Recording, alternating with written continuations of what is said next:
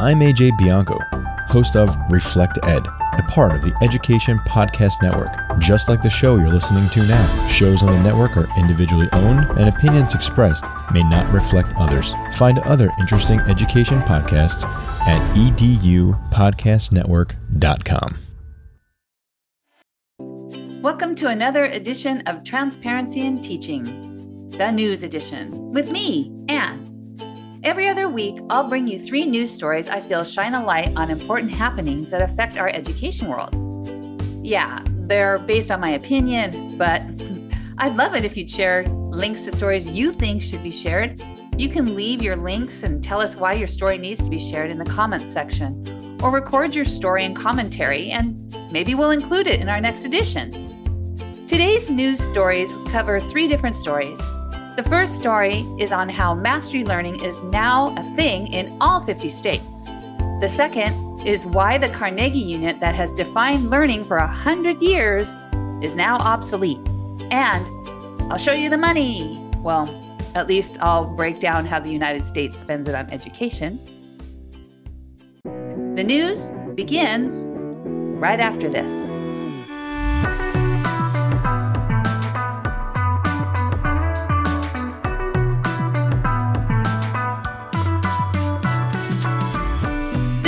Story, to begin with, is sort of an update of the last episode Jen and I did on mastery learning, for those of you who tuned in. In that episode, we wondered why this type of evaluation wasn't more widely spread. This news story clarifies the fact that mastery learning is indeed widely spread. In fact, it's now spread across the entire United States as Wyoming just became the final state to approve using mastery learning to replace traditional letter grading. The state superintendent of instruction in Wyoming, Megan Degenfelder, came from a private sector background in the coal, oil, and gas industries. Her experience there helped her cement her view that many students were not prepared for life outside of the classroom. Sharing this perspective helped her get the votes to consider mastery learning as replacement for letter grades. Now, mastery learning is not a new concept. In fact, in 2012, 28 states had some policies addressing competency based learning. About a decade later, they have all made at least some move to adopt the model. Now, the way states implement mastery learning varies from state to state, ranging from comprehensive policies where the states actually help build capacity in local school districts to states that are a bit more restrictive on how they want to implement mastery learning. There's a really great interactive map on the Aurora Institute's website that shows each state's progress in adopting mastery learning. I'll leave the link on our website, transparencyinteaching.com, in case you want to play around with that.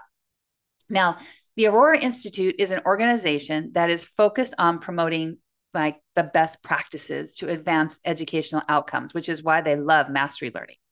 They define competency based education, which is another fancy word for mastery learning, as having the following attributes. Competency based education allows students to make key decisions about their own learning and allows them to progress at their own pace. It also is tailored to an individual student's needs and to their learning styles. And it's based on very clear expectations so that parents and students know exactly what it is they are expected to know by the time they're finished with the lessons.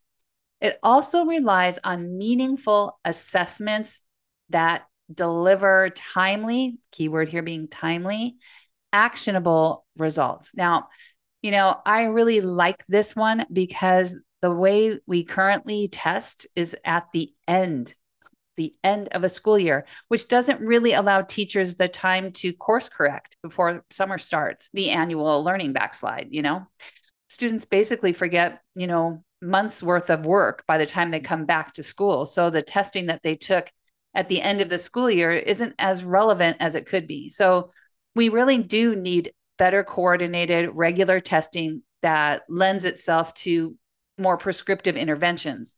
Now, you know, I'm not saying that we need big multi choice tests, but we do need ways to measure student growth as we try to ensure that our students are on track to meet the standards.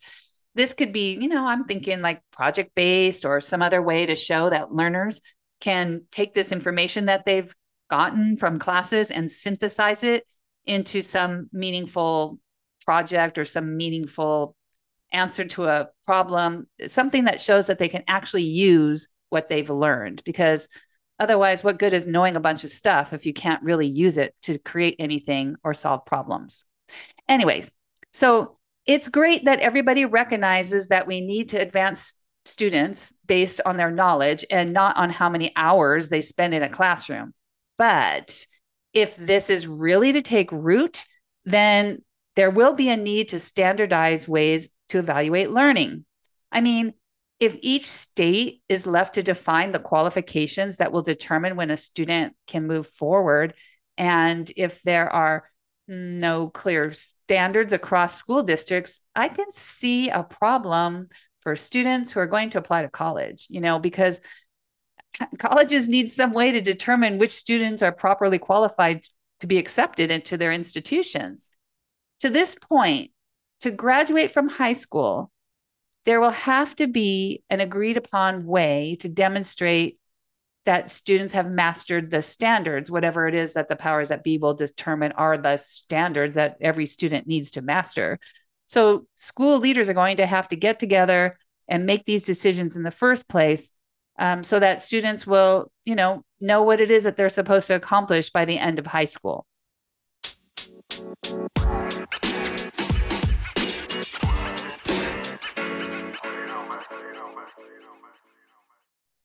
Now, in a related story, our second story focuses on something called the Carnegie Unit, which was news to me. Being in education all of the years that I was, I had never heard of a Carnegie Unit, and little did I know how important a unit it was to everything that goes on in schools. One of the problems with trying to move to mastery based learning, like I already said, is how do you measure that learning has happened? Right now, schools and universities use this thing called the Carnegie Unit. And this defines how much time is needed to, um, I don't know, consider that a subject is learned. I had no idea what a Carnegie Unit was. Hey, raise your hand if you know what a Carnegie Unit is. Uh huh. Just what I thought. A few edgy geeks out there know this, but the rest of us, here, let me try to explain what it is. Way back in 1906, the higher education people felt that there was no way to actually know what students were being exposed to in high schools. So the Carnegie Foundation took it upon itself to create some norms and expectations that would standardize adequate preparation for higher education. They they didn't want to really dictate what should be taught, so they decided that instead they would use how much time, you know, uh, students spent on learning something. They thought that this time thing would be a handy way to, you know, determine if there had been an adequate amount of time given for learning to occur before applying to college. Now, the Carnegie system measures how much time students spend directly with a teacher with a standard unit requiring 7,200 minutes of instruction, which kind of goes into an hour each day five days a week for 24 weeks. And this gives you one credit in a subject. So that's kind of the baseline of what a Carnegie unit stands for. How they came up with that exactly, I don't know. Like, how did they figure it was 7,200 minutes of instruction? Like, how did they de- determine that was enough? That part, I didn't find that out. In any case, if you do, let us know in the comments. A standard diploma in most districts today still requires 18 to 24 credit hours per class and is exclusively based on seat time. You know, if you think about it, at the elementary level, it's all about time spent in class because we just move kids forward regardless of their grades or their ability. You know, this is why I'm getting kids in my seventh grade class that are reading at third and fourth grade level, right? Because we just move them along. Oh, 180 days have gone by. Good. Go to the next grade level. Now, high schools, it's still moving kids forward. But I believe that if they fail a lot, if they get a lot of F's, they don't get credit for those classes. And that maybe could cancel out their seat time. Last year, now the Carnegie Foundation um, announced that they were looking to ditch that time unit and find a more modern measure of student achievement, and you know, which include mastery of subjects. Timothy Knowles, who is the 10th president of the Carnegie Foundation, which he acquired that position in 2021, he believes the Carnegie unit doesn't account for the way people actually learn. Well, wow, what a revelation. As a result, the foundation just launched what Knowles expects to be a decade long research, practice, and legislative initiative to replace time as the essential measure of learning. You know, 10 years from now, really? Come on, can't we move along a little faster than that? In any case, Knowles believes that the Carnegie unit is hindering learning innovation at scale because until there is some agreement on how to measure knowledge and how much learning is enough, schools are going to have to rely on seat time still to calculate when learning has had enough time to take place. Knowles says that we need to figure out how to value and validate what learning has taken place and translate that into a form that both post secondary schools and employers will understand, right? Because if you don't, you know, we're so used to, you know, graduating from high school with this many units and you get a diploma, but what is that going to mean now to an employer who maybe doesn't understand what mastery learning is? So we're going to have to come up with some standards that everybody can agree upon. The Carnegie Foundation, in order to do this, has established a group of superintendents from the 10 largest city school systems to discuss um, and establish standards of learning that are not based on time or place. In other words, it shouldn't just be learning that takes place in schools. You know, what are other places where we learn, you know? So we need to also start, or this group is also needs to discuss the new roles for teachers and businesses as partners in learning. But still, it is difficult to replace something that is so ingrained in how we define learning. Because right now, time is the basis around how school happens. It's how we organize classes and how we decide when assessments are timed. It's what we decide goes on to a transcript, right? You have to send your transcripts to colleges and shows how many units you had of certain classes schools get accredited. They get their accreditation based on this time thing. And also, students get financial aid or who doesn't, also based on how many classes they take, how many units they have.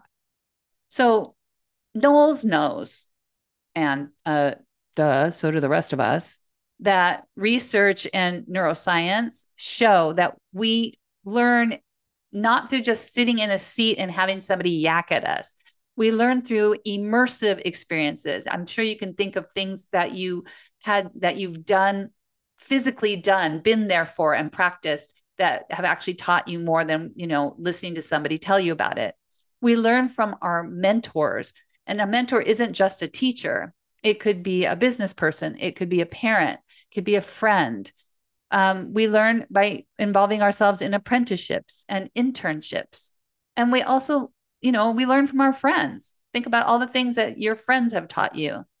And most importantly, I think we learn at variable rates, right? We don't all learn math in the same at the same time in the same way. For example, me, it took me a lot longer to learn math than other things. So, you know, for me, having to move along um, to the next math lesson before I'd already learned the one that came before it was probably detrimental to my opinion of myself as a math learner. So, with this in mind, with these things in mind about how learning occurs, we need to disconnect the idea that time equals learning. And we need to replace it with a way to demonstrate that a person has the ability to synthesize and use the knowledge they're getting and to be creative and solve problems Right now, it's up to states to decide how to implement mastery learning. As mastery based learning grows and is incorporated into our schools, it's going to be really interesting to see how universities interpret students' transcripts from different states when deciding who to accept. You know, here's a little side note to all this. When I was doing all this research into time equals learning, it got me thinking about why 180 days of school. Well, at least that's how many days we have for students in our district. I was trying to add up Carnegie units to see if that worked out, and it didn't. It comes out to around 120 days a year. Now, I could be wrong here because I'm an English teacher and not a math teacher, although I'm fully aware that that is a lame excuse for not being able to do the math. So, if you want to do the math and let me know how far off I am, please do. But here is what I did find out. Most schools today have between 170 to 180 days of school. Schools didn't really establish their average or that average until after 1974 when child labor laws were changed and it made it illegal for children under 16 to work. Okay. Now children had a lot more time to spend going to school. Way back in 1890, the average number of school days attended was about 86 because children went to school when it was convenient because many of them they needed to earn a living for their families or they had childcare responsibilities. Some had to work in factories others helped on the farm.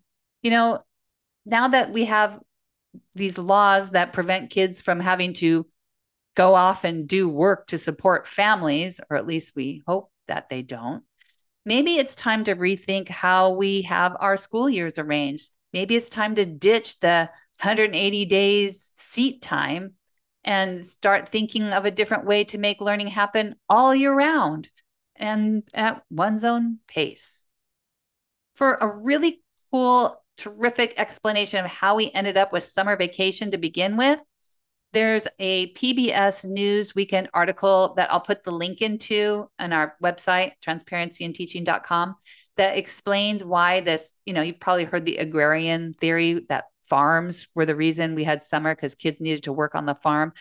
Well, it's really kind of bunk. And if you read this article, it kind of explains it to you. Pretty interesting.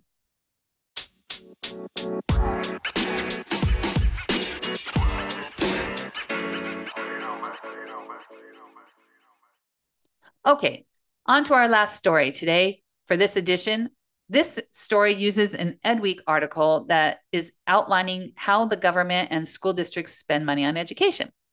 In order to crunch the numbers, they used school district surveys conducted by the United States Census Bureau. So the most recent data available from that is 2021 school year.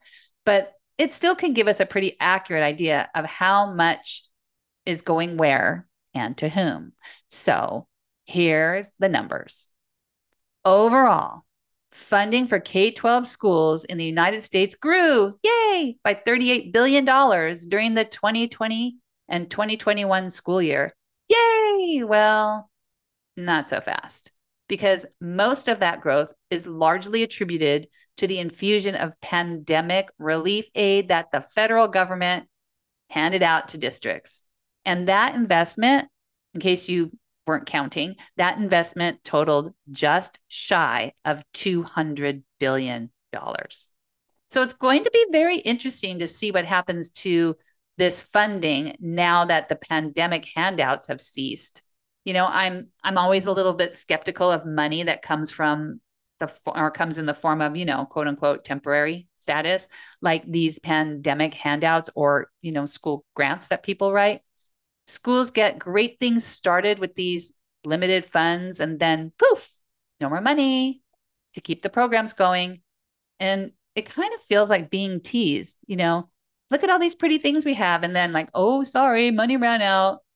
You know, if a program is worthy enough to get funded, then shouldn't the funding just continue? You know, it's kind of like a waiter taking your dessert plate away before you finish. Okay, okay, I know I'm ranting. Let's move on. Together, America spent $809 billion on K 12 schools. Now, this money comes from the combined state, local, and federal sources, like for federal, Title I and um, IDEA, um, the Individuals with Disability Act. And this money is up 30 billion from the previous year. Once again, this number partly relies on those COVID infusions. The shocking thing about this number, to me, anyways, is that it's roughly the equivalent to the amount of your tax dollars that the federal government allocates each year just to defense. Priorities, it seems. Okay, this is where I would insert that eye rolling emoji face. Anyways, a portion of the state's education budget that the federal government funds is usually about 7.5%. Most school funding, as you probably know, is a mixture of state aid, about 45% comes from the state, and then the local taxes that are collected, about 44%. But of course, during COVID, the Fed kicked in 10.5%, another 3% higher than normal. Again, hmm, what's going to happen when that number isn't around anymore? Schools have also invested in summer programs and tutoring programs using this federal injection of money. If all of that money dries up, will the support programs that the, that it created dry up too? You know, I, I don't think it's possible to undo all the damage that was done when we shut down schools and all the mental health issues that are happening now and all of the support systems that we've used COVID money for. I don't think you can cure all that with a few weeks of summer school or tutoring. Going to take a long time to help people catch up. Huh. So I'm kind of wondering if this is going to turn into another dessert plate being removed early. okay, let's talk about per pupil funding. Now, the report said that the average amount spent per K 12 student nationwide is 14,347. Now that's up from 13,500 in the fiscal year 2020. Adjusted for inflation, education funding per pupil nationwide has risen about $1,800 in the last decade. Um, on the article's webpage, the EdWeek article, its webpage, you can click on this interactive map and it shows you what each state spends per pupil. So, on average, Arizona, Idaho, and Utah spend less than $10,000 per student. Not to state shame, but each spent roughly about $9,600 per student. Now, of course, you have to consider the cost of living in those states and the number of students that those states serve. But on the other end of the spending continuum are Connecticut, Massachusetts, New York, New Jersey, and Vermont. These states spend over $20,000 per pupil. Most taxpayers now contribute in their states between 3 to 3.9% of their tax dollars. And that's what goes to state education. So each of us pay those taxes we pay each year to the state, 3 point, you know, somewhere in the 3.3, 3.9% go to pay for our education. But in those higher per pupil spending states, taxpayers actually contribute a greater portion of their tax dollars to education. For example, New York residents pay 4.65% of their taxes go to education, and Vermont has a whopping 5.3% of their tax dollars go to education. So I don't know. Does that just mean that those states have a higher priority for education since people are more willing to spend money on it? I live in California. So this kind of got me interested in what my state spends per pupil. I mean, California politicians are always bragging about how we have the fifth largest economy in the world. So I would suspect that our spending would be in the upper range, you know, of per pupil spending. Well, actually, it's right there in the middle. California spends about $14,895 according to the 2020 2021 census, which is slightly above the average. But then when I cross checked this number with other sources, I got completely confused because, for example, um, on the one website, um, educationaldata.org, it said that in 2022, California spent 13,642. And then in the World Population Review.com per pupil spending by state, it listed California as spending 12,498 in 2023. And then I went and I read the governor's budget summary um, for the 2022 23 school year. And in that summary, it said that we're spending 15,261 per pupil. And then if you look at the if it lists the funding, you got to check because sometimes it's including not only California's eh, contribution and local taxes, but it also includes federal funding, in which case, um, according to the California Department of Education budget for 2022 23, we're spending $22,898 per student. So I don't really know what we're spending. So I'm even more confused. I guess I can say we spend less than New York, but more than Alabama. Much of this interpretation, of course, has to do with whether the amount listed is including federal monies or the number of students, blah, blah, blah. In any case, if anyone out there can help me figure out the correct number, please let me know. I'll put all the links that I use to find these different amounts on our websites, and you can do the research and the math. Okay. By far, the largest cost of education is paying teachers' salaries and paying for your benefits. This takes 82% of K 12 funding.